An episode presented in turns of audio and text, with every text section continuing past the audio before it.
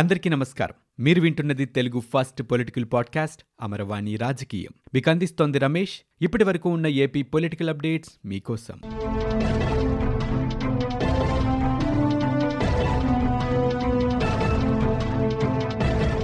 ఏపీలోని నెల్లూరు జిల్లా కృష్ణపట్నంలో ఆనందయ్య ఆయుర్వేద మందుపై కేంద్రం ఆయుర్వేద వైజ్ఞాన పరిశోధన మండలి చేపట్టిన అధ్యయనానికి ఆదిలోనే అవాంతరాలు ఎదురవుతున్నాయి మందును స్వీకరించిన వ్యక్తుల అభిప్రాయాలు వైద్య నివేదికలు సేకరించాలనుకున్న సీసీఆర్ఏఎస్ ఆ బాధ్యతలను విజయవాడలోని ప్రాంతీయ ఆయుర్వేద పరిశోధనా సంస్థతో పాటు తిరుపతి ఎస్వి ఆయుర్వేద వైద్య కళాశాలలకు అప్పగించింది తొలి దశలో ఐదు వందల మంది నుంచి ప్రాథమిక సమాచారాన్ని సేకరించడం ద్వారా ఔషధ పనితీరును ఓ అంచనాకు రావాలని భావించారు ఆ రెండు సంస్థల సిబ్బంది తమకు అందిన సెల్ ఫోన్ నెంబర్ల ఆధారంగా రోగులు వారి బంధువులకు సోమవారం నుంచి ఫోన్ చేయడం ప్రారంభించారు అయితే జాబితాలోని తొంభై రెండు మందికి ఎన్నిసార్లు ఫోన్ చేసినా స్పందించలేదు నలభై రెండు మంది తాము అసలు ఆ మందు తీసుకోలేదని చెబుతున్నారు మరో ముప్పై ఆరు మంది ఒకే నెంబర్ ఇచ్చారని ఔషధం తీసుకున్నట్లు చెబుతున్న వారిలో కూడా అనేక మంది వైరస్ రాకుండా ముందు జాగ్రత్తగా వేసుకున్నామని తెలిపారని పేర్కొన్నారు ఇక మరికొందరైతే కోవిడ్ బారిన పడ్డ తర్వాతే తీసుకున్నామని చెప్పినా సంతృప్తికరంగా వివరాలు మాత్రం వెల్లడించలేదని అధికారులు చెబుతున్నారు దీంతో ప్రభుత్వానికి ఎలా నివేదించాలంటూ ఆయుర్వేద సంస్థల అధికారులు తర్జనా భర్జనలు పడుతున్నారు ఇక మరికొంతమంది ఫోన్ నెంబర్లు పంపించాల్సిందిగా నెల్లూరు జిల్లా అధికారులను వీరు కోరారు ఆనందయ్య దగ్గర సుమారు డెబ్బై వేల మంది ఔషధం తీసుకుంటున్నట్లు పోలీసులు నిఘా వర్గాలు అంచనా వేశాయి తన వద్దకు వచ్చిన వారి నుంచి ఆయన ఎలాంటి వివరాలని సేకరించలేదు మరింతమందిని ఆరా తీస్తే గానీ ఓ స్పష్టత రాదని వైద్యాధికారులు చెబుతున్నారు బంగాళాఖాతంలో ఏర్పడిన అతి తీవ్ర తుపాను ఎస్ ఒడిస్సాలోకి భద్రక్ జిల్లాలో ధామ్రా ఓడ్రేవ్ సమీపంలో తీరాన్ని దాటనుందని భారత వాతావరణ విభాగం ప్రకటించింది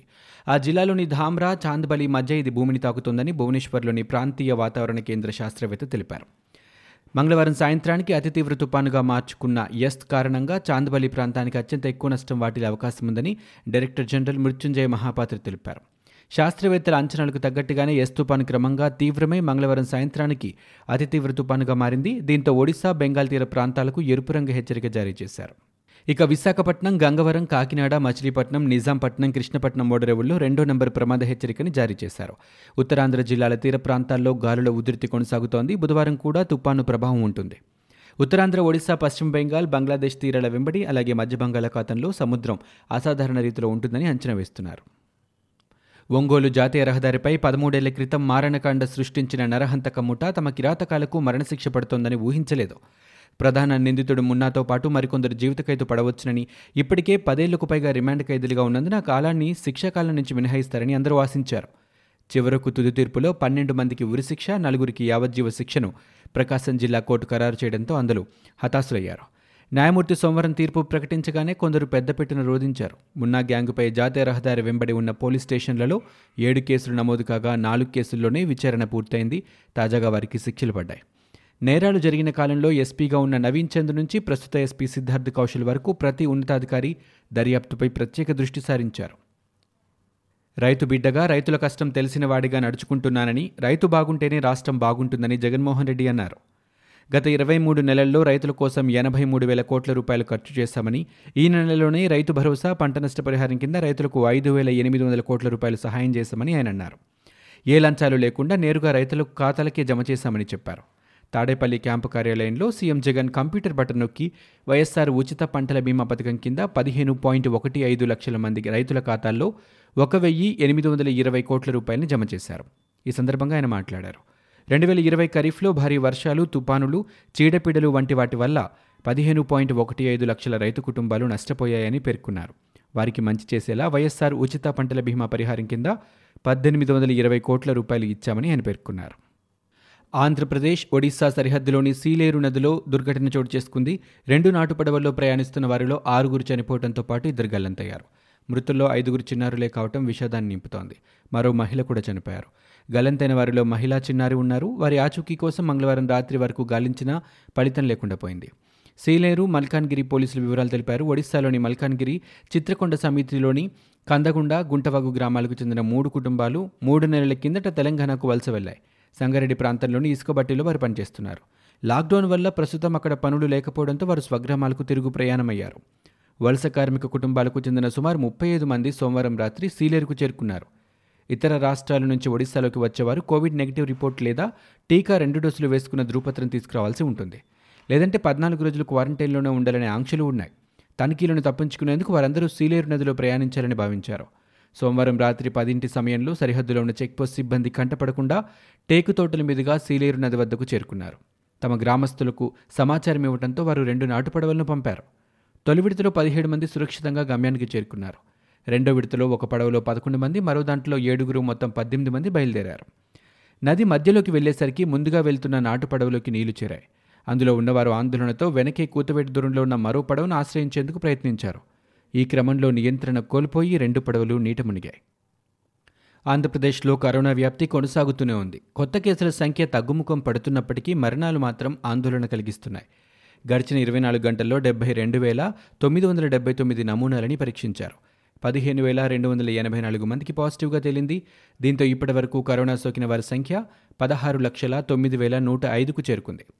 తాజాగా మరో నూట ఆరు మంది కరోనాకు బలవగా మొత్తం మృతుల సంఖ్య పదివేల మూడు వందల ఇరవై ఎనిమిదికి పెరిగింది తాజాగా ఇరవై వేల తొమ్మిది వందల పదిహేడు మంది కరోనా నుంచి కోలుకున్నారు ప్రస్తుతం రాష్ట్రంలో ఒక లక్ష తొంభై ఎనిమిది వేల ఇరవై మూడు యాక్టివ్ కేసులు ఉన్నట్లు రాష్ట్ర ప్రభుత్వం తెలిపింది కరోనా మహమ్మారి వల్ల చిత్తూరు జిల్లాలో అత్యధికంగా పదిహేను మంది చనిపోయారు ప్రకాశం జిల్లాలో పదకొండు పశ్చిమ గోదావరి జిల్లాలో పది మంది చనిపోయారు వీరితో పాటు అనంతపురం తూర్పుగోదావరి నెల్లూరు విశాఖపట్నం జిల్లాలో తొమ్మిది మంది చొప్పున చనిపోయారు కర్నూలు విజయనగరం జిల్లాలో ఎనిమిది మంది శ్రీకాకుళం ఏడుగురు గుంటూరు కృష్ణా జిల్లాలో ఐదుగురు చొప్పున కడపలో ఒకరు ప్రాణాలు కోల్పోయారు ఆంధ్రప్రదేశ్ రాష్ట్రంలో బుధ గురువారాల్లో రెండో డోస్ టీకా కింద కోవాక్సిన్ టీకా పంపిణీ చేస్తున్నట్లు వైద్య ఆరోగ్య శాఖ ముఖ్య కార్యదర్శి అనిల్ కుమార్ సింఘాల్ వెల్లడించారు ప్రస్తుతం ఒక లక్ష పదిహేడు వేల తొమ్మిది వందల ఎనభై కోవాక్సిన్ డోసులు అందుబాటులో ఉన్నాయని చెప్పారు వీటిలో రెండో డోసు కింద తొంభై వేలు పంపిణీ చేస్తున్నామని పేర్కొన్నారు మంగళగిరిలోని వైద్య ఆరోగ్య శాఖ ప్రధాన కార్యాలయంలో ఆయన విలేకరుల సమావేశంలో వివరాలు వెల్లడించారు తెలుగుదేశం పార్టీ మాజీ ఎమ్మెల్యే బీసీ జనార్దన్ రెడ్డిపై బనగానపల్లి పోలీసులు అక్రమ కేసులు బనాయించడాన్ని తెలుగుదేశం పార్టీ అధినేత చంద్రబాబు నాయుడు విమర్శించారు ఈ మేరకు డీజీపీకి మంగళవారం లేఖ రాశారు జనార్దన్ రెడ్డిపై ఫిర్యాదు చేసిన వ్యక్తి ఆయన అనుచరులే దాడి చేశారని ఈ కేసులో అరెస్టైన బీసీ జనార్దన్ రెడ్డి మురళి రమణలను మాత్రమే ఇరవై నాలుగు గంటల్లో కోర్టులో హాజరుపరిచారని ఎఫ్ఐఆర్లో పేర్కొన్న మరో ఆరుగురు మద్దతుదారులను కోర్టులో హాజరుపరచలేదని లేఖలో పేర్కొన్నారు